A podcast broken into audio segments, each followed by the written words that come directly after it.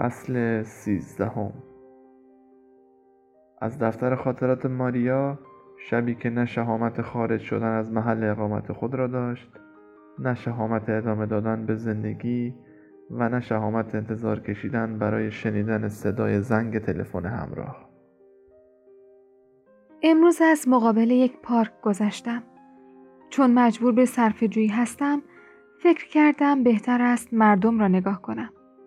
مدتی کنار قطار وحشت بزرگی ایستادم و دیدم که بیشتر افراد در جستجوی هیجان به آن سوار می شوند ولی در عین حال به محض به حرکت درآمدن آن کوه آهنی عظیم از شدت ترس روحیه خود را از دست می دهند و التماس می کنند اجازه پیاده شدن به آنها داده شود. راستی آنها چه می خواهند؟ مگر نه اینکه قصد دارند به استقبال خطر بروند. پس باید تا آخر بر سر تصمیم خود باقی بمانند. شاید هم تصور می کنند همین سوار شدن به قطار وحشت کافی است و آن دستگاه نباید حرکت کند. در حال حاضر خیلی تنها هستم و به عشق می اندیشم. می کوشم به خود بقبولانم که این روزهای کسالت آور به زودی می گذرند. شغلی به دست می آورم و در همین کشور می مانم.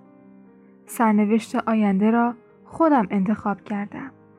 این همان چرخ و فلک زندگی من است. زندگی یک بازی خطرناک است. زندگی مثل پریدن با چتر نجات است. زندگی به استقبال خطر رفتن است. زندگی افتادن و دوباره برخواستن است. زندگی کوهنوردی است. زندگی نیاز بالا رفتن و رسیدن به اوج است. زندگی احساس نارضایتی و اندوه در زمانهایی است که انسان به آنچه می‌خواهد نمی‌رسد. دوری از خانواده، دوری از زبانی که می‌توانم با استفاده از آن همه هیجانات و احساساتم را بیان کنم کار آسانی نیست.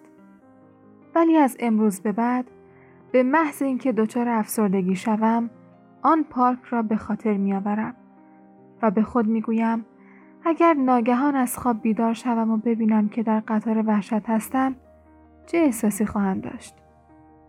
خب احساسات گوناگون احساس زندانی بودن احساس ترس از حرکات سرسام‌آور قطار در پیچ و خمها احساس تهوع و احساس اشتیاق برای پیاده شدن از واگن.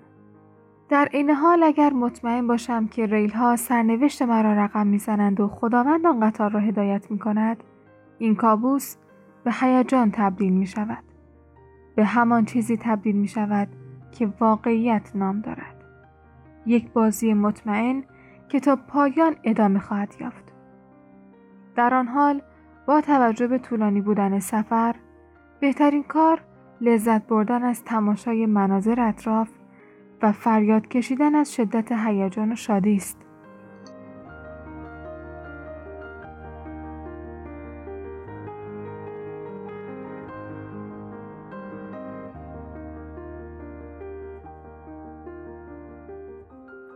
فصل چهاردهم هرچند ماریا هنوز قادر به نوشتن چیزهایی بود که گمان می‌کرد پر محتوا و آلمان است ولی در این حال نمی توانست از نوشته های حاصل از تراوش فکر خود پیروی کند.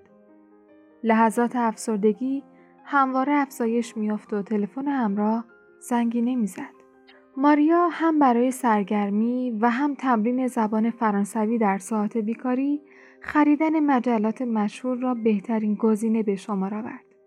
ولی طولی نکشید که متوجه شد پول زیادی بابت خواندن آنها صرف می کند.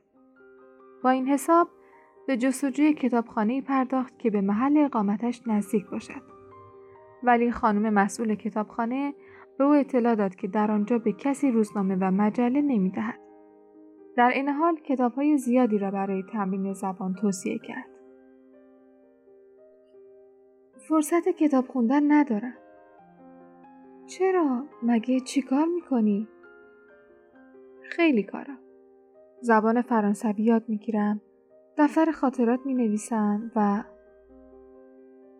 و چی؟ می‌خواست بگوید منتظر میمانم تا تلفن همراه زنگ بزند. ولی ترجیح داد ساکت بماند. تو دختر جوونی هستی. مدت طولانی باید زندگی کنی. مطالعه کن. اون چه که دیگران در مورد کتاب به تو گفتن رو به فراموشی بسپار. مطالعه کن. تا حالا خیلی مطالعه کردم. ناگهان ماریا به یاد آنچه که مایلسون مأمور امنیتی درباره مرد سوئیسی گفته بود افتاد. انگار درباره انرژی بود. به نظر دخترک مسئول کتابخانه فردی با احساس و خوش برخورد رسید. شاید بتواند به او کمک کند. البته اگر موفق نشود با آرزوهایش دست یابد. باید آزمایش کند احساسش می گفت که می تواند روی آن زن به عنوان یک دوست حساب کند. بنابراین تصمیم پیشین خود را عوض کرد. بله با این حال می‌خوام بیشتر مطالعه کنم. برای انتخاب کتاب بهم کمک می‌کنی؟ مسئول کتابخانه بلافاصله کتاب شاهزاده کوچولو را به او داد. ماریا همان شب کتاب را ورق زد. تصویر کلاهی را در آن دید که زیر آن نوشته شده بود این یک مار است که فیلی در شکم آن جای دارد. اندیشید انگار هیچگاه کودک نبودم چون این تصویر شبیه یک کلاه است. ماریا همه جا کتاب شاهزاده کوچولو را همراه می برد. هرچند هرگاه به عشق می اندیشید و یا چیزی در مورد این احساس غریب می خاند، اندوهگین می شد و در نتیجه می کوشید هرگز با آن واژه مواجه نشود. ولی هر روز آن کتاب را می خاند. می‌دانست اگر میزان افسردگی ناشی از اندیشیدن به عشق افزایش یابد بدون تردید اقدام به خودکشی خواهد کرد غیر از صحنه‌های عاشقانه و در عین حال رنجاور شاهزاده و روباه و گل سرخ ماجرای جالبی بود و موجب می‌شد که دخترک به این فکر نیفتد که هر پنج دقیقه یک بار باید شارژ باتری تلفن همراه را بررسی و آن را دوباره پر کند. ماریا پیوسته به کتابخانه می‌رفت تا با مسئول آن که زنی همچون خودش تنها بود حرف بزند. به پند و گوش بدهد و از زندگی نویسندگان اطلاع پیدا کند. این کار تا روزی ادامه یافت که دیگر هرچه پول داشت خرج شد.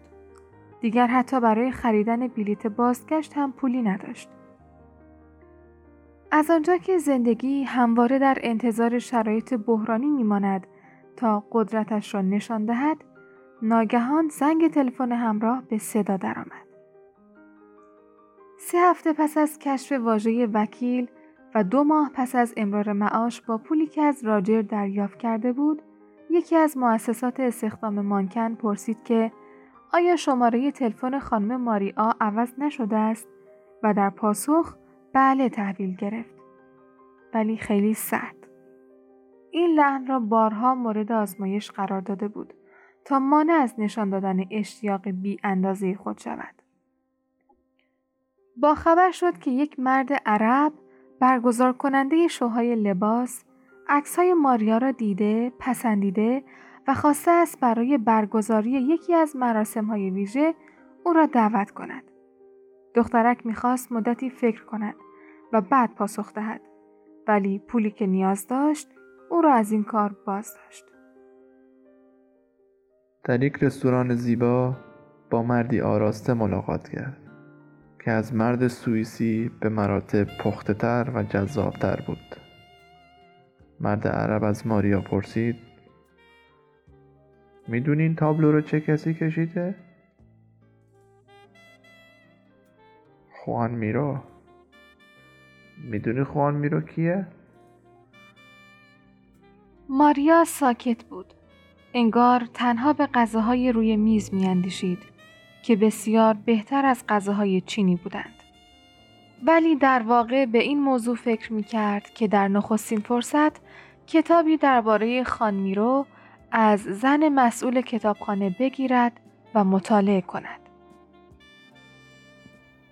مرد عرب همچنان حرف می‌زد. میزی که ما روی اون نشستیم میز مورد علاقه فدریکو فلینیه اونو می‌شناسی؟ به نظرت فیلم های فلینی چجوری هن؟ دخترک پاسخ داد که شیفته یان فیلم است. مرد عرب می‌خواست وارد جزئیات شود ولی ماریا تصمیم گرفت موضوع اصلی را مطرح کند. قرار نیست در مورد این چیزها حرف بزنیم. من درباره این هنرها فقط به اندازه تفاوت بین کوکا و پپسی اطلاعات دارم. مگه نمی‌خواهید در مورد شوی لباس صحبت کنید؟ به نظر می رسید که سراحت لحجه ماریا مرد عرب را تحت تاثیر قرار داده بود.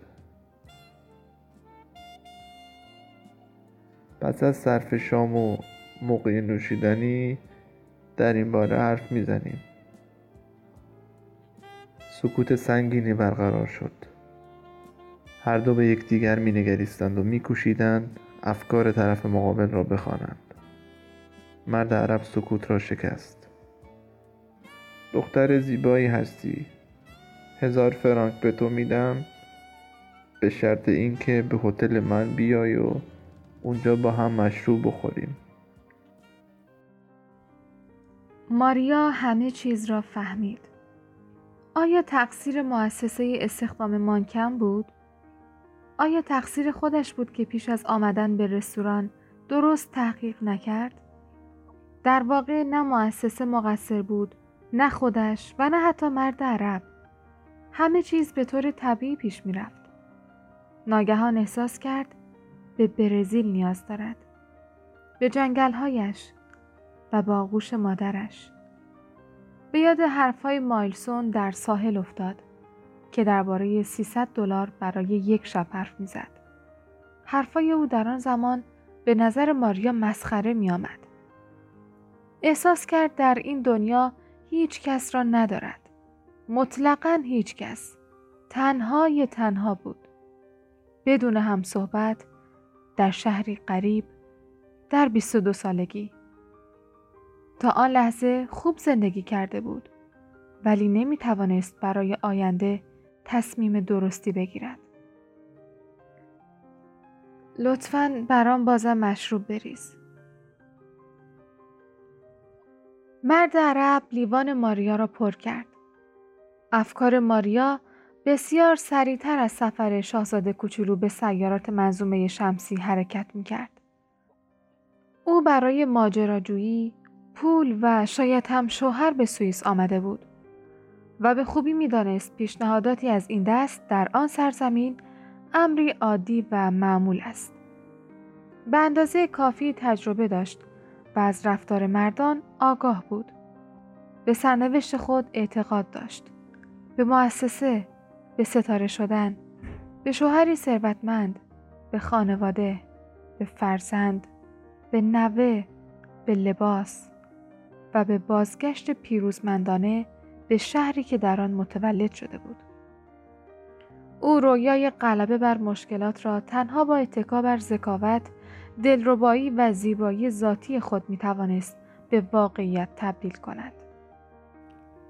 ولی رویدادهایی که در زندگی پدید آمدند به اندازه ناگهانی و تلخ بودند که انان اختیار از کف داد و به شدت گریست. این کار شگفتی مرد عرب را به دنبال داشت. از آن گذشته دو احساس متفاوت ترس از رسوایی و غریزه مردانگی به منظور دفاع از دخترک به او روی آورده بود. نمی‌دانست چه واکنشی باید نشان دهد. پیشخدمت را برای پرداخت پول فراخواند ولی ماریا او را از این کار باز داشت. نه این کارو نکن. لطفا مشروب بیشتری برام بریز و بذار گریه کنم. آنگاه به پسری اندیشید که از او مداد خواست. بعد به پسر بعدی. به یاد ریو دو رو افتاد که برای شناختن آن مردانی را به خود راه داد که در ازای هیچ از او سوء استفاده کردند. به شهوتها و عشقهای بیحاصل. زندگی او علا رقم آزادی ظاهری زندانی بود که در آن ساعتها به انتظار وقوع یک معجزه یک عشق واقعی و ماجرایی با پایان عاشقانه که همواره در فیلم ها می‌دید یا در کتاب ها می‌خواند مینشست از نویسنده ای مقاله خوانده بود که تاکید می‌کرد زمان انسان را عوض نمی کند و دانش او را تغییر نمی دهد. در عوض آنچه موجب تغییر انسان می شود عشق است. چه نویسنده دیوانه ای. کسی که این مطلب را نوشته تنها یک روی سکه را دیده است. در واقع عشق می توانست یکی از چیزهایی باشد که انسان را تغییر می دهد. دومین پدیده که موجب تغییر انسان می شود و او را وادار می کند که در مسیری متفاوت با آنچه از پیش برنامه ریزی کرده بود حرکت کند ناامیدی است. بله شاید عشق قادر به تغییر سریع انسان شود ولی ناامیدی همین کار را بسیار سریعتر انجام می دهد. ماریا باید شتابان به برزیل بازگردد. در آنجا با صاحب فروشگاه پارچه ازدواج کند و به تدریس زبان فرانسوی مشغول شود. شاید هم باید یک شب دیگر تنها یک شب دیگر در شهری که کسی او را نمی‌شناسد بماند و به آسانی پولی به دست بیاورد. به راستی چه می توانست بکند؟ از فرصتی که به دست آورده است استفاده کند یا باز هم به مریم مقدس متوسل شود چشمان مرد عرب به تابلو نقاشی خوان میرو دوخته شده بود نگاهش را منحرف کرد نخست به میز مورد علاقه فدریکو فلینی نگریست و بعد به دخترکی که مسئول نگهداری پالتوها بود مشتریان گوناگون به رستوران وارد و از آن خارج می شدند. مرد عرب گفت چیزی می‌خوری؟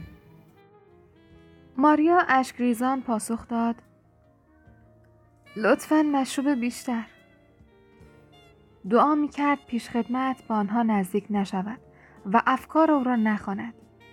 از سوی دیگر پیش خدمت که تقریبا همه چیز را زیر نظر داشت دعا می کرد آن دو نفر هرچه زودتر حساب میز را بپردازند و بروند زیرا رستوران پر از مشتریان منتظر شده بود. پس از مدتی که به اندازه ابدیت طول کشید ماریا گفت گفتی در ازای هزار فرانک؟ از لحن خودش دچار شگفتی شد مرد عرب که از دادن چنان پیشنهادی پشیمان شده بود پاسخ داد بله ولی دیگه نمی‌خوام پول غذا رو حساب کن تا برای نوشیدن مشروب به هتل تو بریم بار دیگر دچار شگفتی شد. تا آن لحظه دختری مهربان، معدب و شاد بود و با هیچ غریبه ای چنان رفتاری نداشت.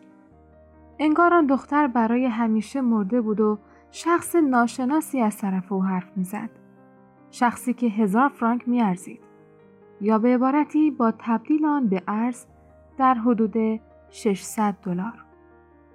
همه چیز دقیقا همان گونه که انتظار می رفت اتفاق افتاد. همراه با مرد عرب به هتل رفت. پول را گرفت و همچون افراد ثروتمند با تاکسی تا محل اقامت خود رفت. روی بستر دراز کشید و آن شب بدون رویا خوابید.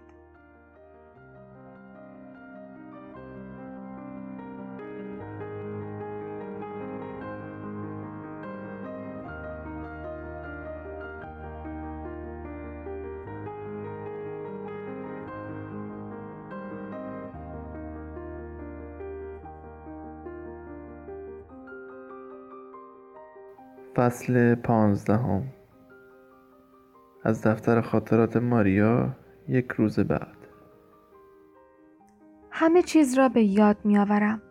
غیر از لحظه ای که تصمیم به انجام دادن این کار گرفتم.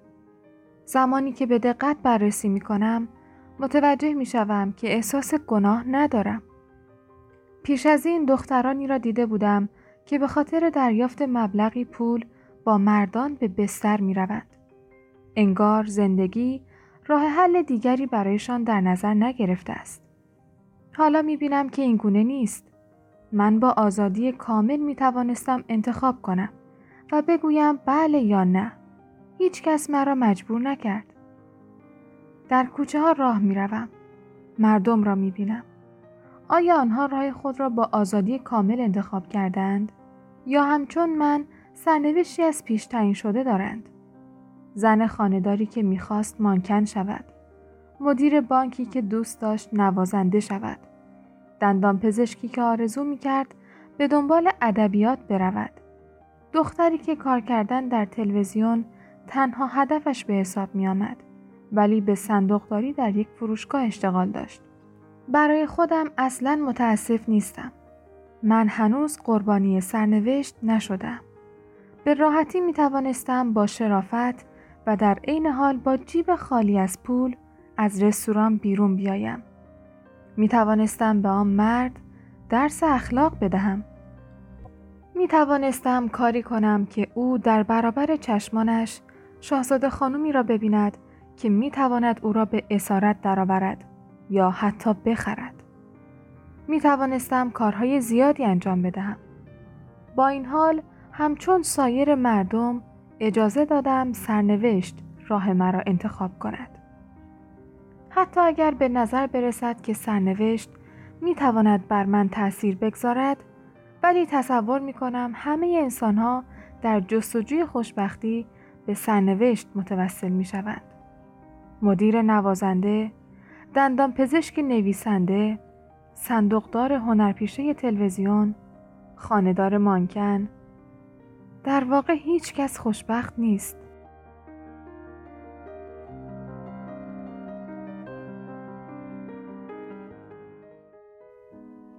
فصل شانزدهم. یعنی این گونه بود به همین سادگی در شهری بیگانه میزیست. کسی او را نمی شناخت احساس آزادی می کرد هیچ اجباری نداشت که به کسی توضیح بدهد. تصمیم گرفت برای نخستین بار در طول سالیان پس از بلوغ به خودش فکر کند تا آن لحظه همواره نگران دیگران بود مادرش، همکلاسانش، پدرش، کارمندان مؤسسه استخدام مانکن، استاد زبان فرانسوی، پیشخدمت، مسئول کتابخانه، حتی کسانی که در خیابان میدیدشان و آشنایی قبلی با آنها نداشت. در حالی که دیگران شاید هرگز به او فکر نمی کردند. چرا باید به یک فرد خارجی فکر کنند؟ خارجی بیچاره که حتی اگر گم شود پلیس هم متوجه نخواهد شد. افکارش را کنار گذاشت. صبح زود از خانه بیرون رفت. در همان رستوران همیشگی صبحانه خورد. کمی در ساحل قدم زد. ادهی به نشانه اعتراض راهپیمایی می‌کردند. زنی که طول سگی همراه داشت به ماریا گفت آنها کرد هستند. دخترک سعی نکرد وانمود کند که همه چیز را می‌داند. پرسید کردها اهل کجا هستند؟ زن نیز پاسخی نداشت. ماریا تعجب کرد. آیا همه مردم اینگونه هستند؟ طوری حرف می‌زنند که انگار همه چیز را می‌دانند. بعد اگر کسی جرأت کند و از آنها چیزی بپرسد پاسخی ندارند. وارد یک رستوران شد تا قهوه بنوشد. در آنجا متوجه شد که کردها از اهالی کردستان هستند. کشوری که وجود خارجی ندارد. منطقه‌ای که میان ترکیه و عراق واقع شده است. به محل راهپیمایی بازگشت. به جستجوی زنی که با طول سگ آمده بود برآمد. او را پیدا نکرد. شاید آن حیوان از ماندن و نگاه کردن به کسانی که شال بر کمر و دور سرشان بسته بودند آواز میخواندند و فریاد می‌زدند. خسته شده بود. من هستم. به عبارت بهتر من بودم. کسی که وانمود می‌کرد همه چیز را می‌داند. در سکوت برقرار شده در جایی مخفی شده بود. آن مرد عرب به اندازه مرا برانگیخت که شهامت یافتم و گفتم تنها تفاوت بین دو نوشیدنی را می‌دانم. مرد تعجب کرد نظرش در مورد من تغییر یافت شاید هم فکر می کرد چه حاضر جواب هستم همیشه اگر بخواهم زیرکتر از آنچه واقعا هستم به نظر می رسم. ولی در نهایت همیشه شکست می خورم. دیگر کافی است. مؤسسه استخدام مانکن را به یاد آورد. آیا آنها می دانستند مرد عرب چه می خواهد؟ آیا واقعا تصور می کردند مرد عرب می تواند کاری برای دختری خارجی پیدا کند؟ ماریا در آن صبح خاکستر شهر ژنو در درجه حرارت صفر در حال تماشای راهپیمایی کردها ترامواهایی که درست سر وقت به ایستگاه ها می که طلا و جواهر در ویترین داشتند بانک هایی که به زودی باز می شدند گدایانی که هنوز در خواب بودند و افرادی که بر سر کار می رفتند کمتر از گذشته احساس تنهایی می کرد. در کنار او زن دیگری گام بر می داشت که شاید از نظر آبران پنهان بود ولی ماریا حضور او را احساس می کرد. به زن نامرئی که شباهت زیادی به مریم مقدس مادر عیسی مسیح داشت لبخند زد. زن نیز خندید و گفت که بیشتر مواظب باشد. زیرا هیچ عملی آنگونه که ماریا میاندیشد ساده نیست. دخترک به اندرز او اهمیت نداد و پاسخ داد که دختری بالغ و عاقل و مسئول عواقب اعمالش است و هرگز به این موضوع فکر نمی کند که توطعه جهانی بر علیه او جریان دارد. دریافته بود که عدهای برای تصاحب او حتی در مدتی کمتر از نیم ساعت هزار فرانک سوئیس می‌پردازند. می‌خواست تصمیم بگیرد. آیا هزار فرانک موجود در جیبهایش را بردارد بلیت هواپیما بخرد و به زادگاهش بازگردد آیا مدت بیشتری در ژنو بماند به اندازه که بتواند برای پدر و مادرش خانه و لباسهای زیبا بخرد و بتواند به مکانهایی برود که در رویاهایش می‌دید زن نامرئی تاکید کرد که هیچ عملی ساده نیست. ماریا هرچند از حضور او در کنار خود خورسند بود ولی التماس کرد که رشته افکارش را قطع نکند زیرا باید تصمیم مهمی بگیرد. احتمال بازگشت به برزیل را مورد بررسی دقیق قرار داد. دوستانش که هرگز از کشور بیرون نرفتند بدون تردید خواهند گفت که او را خیلی زود از کار اخراج کردند خواهند گفت که ماریا استعداد تبدیل شدن به ستاره بین المللی نداشته است. مادرش دچار اندوه خواهد شد. زیرا پولی را که انتظار داشت دریافت نکرده است. البته ماریا در یکی از نامه هایش نوشته بود که برای آنها پول میفرستد ولی ماموران پست آن را میدزدند. پدرش پدرش در بقیه مدت زندگی همان تکیه کلام معروف خود را بر زبان خواهد آورد. می‌دونستم اینطوری میشه. دوباره مجبور خواهد شد به فروشگاه پارچه برود و با صاحب آن ازدواج کند. آن هم پس از اینکه با هواپیما مسافرت کرده، پنیر سوئیسی خورده، زبان فرانسوی یاد گرفته و روی برف راه رفته است. احتمال ماندن را مورد بررسی قرار داد. جامهای مشروب هزار فرانکی شاید زیاد طول نکشد. زیبایی همچون باد که میوزد و نابود می شود از بین می رود. می تواند مدتی کار کند تا پول کافی به دست بیاورد و به دنیای واقعی بازگردد. با این تفاوت که این بار او قوانین را به دنیا تحمیل کند. در این مورد هم مشکل عمده این بود که نمی‌دانست از کجا باید آغاز کند. به یاد آورد زمانی که در دیسکو کار می‌کرد سیسی به جایی به نام روی دوبرنه اشاره کرده بود.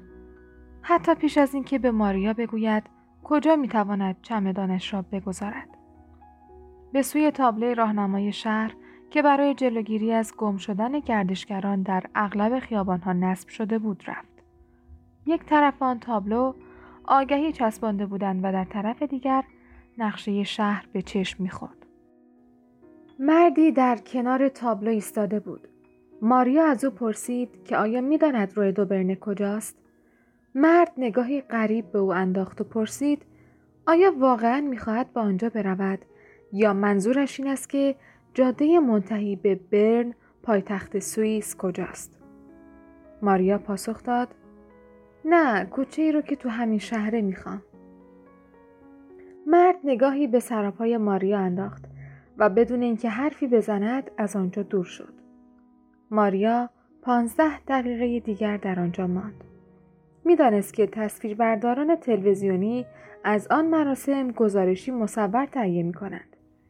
به چهره حاضران نگریست و اندیشید شاید شادی آنان از اینکه به نوعی در تلویزیون ظاهر می شوند موجب می شود که چهره هایشان در گزارش های مصور تا آن اندازه مسحک به نظر برسد. چیزی طول نکشید که به دلیل کوچک بودن مساحت شهر محل مورد نظر را روی نقشه یافت. ماریا به نقشه شهر خیره مینگریست و همراه نامرئی او ساکت بود. لحظاتی بعد به سخن درآمد و دلیل آورد که توصیه او به دلیل رعایت مسائل اخلاقی نیست بلکه جلوگیری از ورود به راهی بدون بازگشت است. ماریا نیز به نوبه خود استدلال کرد که اگر برای عزیمت از سوئیس قادر است پول به دست بیاورد پس می تواند به راحتی از هر راهی که می رود سالم بیرون بیاید. در ضمن یادآور شد هیچ کدام از کسانی که در خیابان می بینند به آنچه دوست داشته دست نیافته است. واقعیت زندگی همین است. به دوست نامرئی گفت ما تو دنیایی پر از اندوه زندگی می کنیم. می‌تونیم رویاهای گوناگون داشته باشیم ولی سرنوشت خشن و بیرحمه.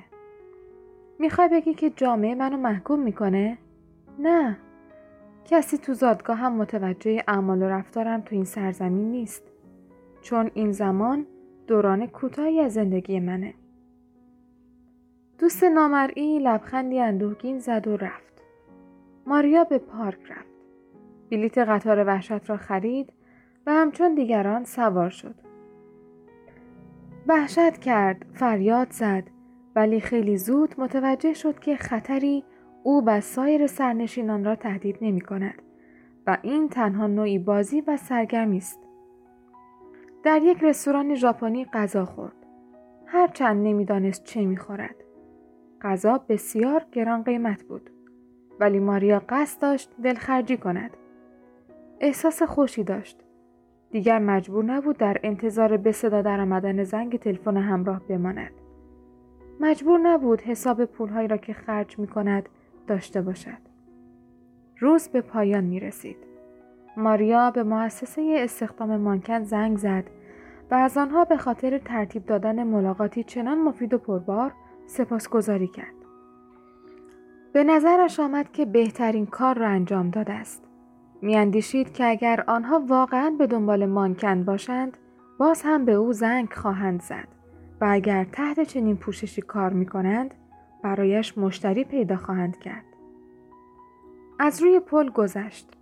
به اتاق کوچک خود گام گذاشت و تصمیم گرفت حتی اگر ثروتمند هم بشود تلویزیون نخرد و به برنامه های نگاه نکند. دلش می‌خواست در فرصت های پیش آمده تنها باشد و فکر کند. با استفاده از همه زمانهایی که در پیش دارد.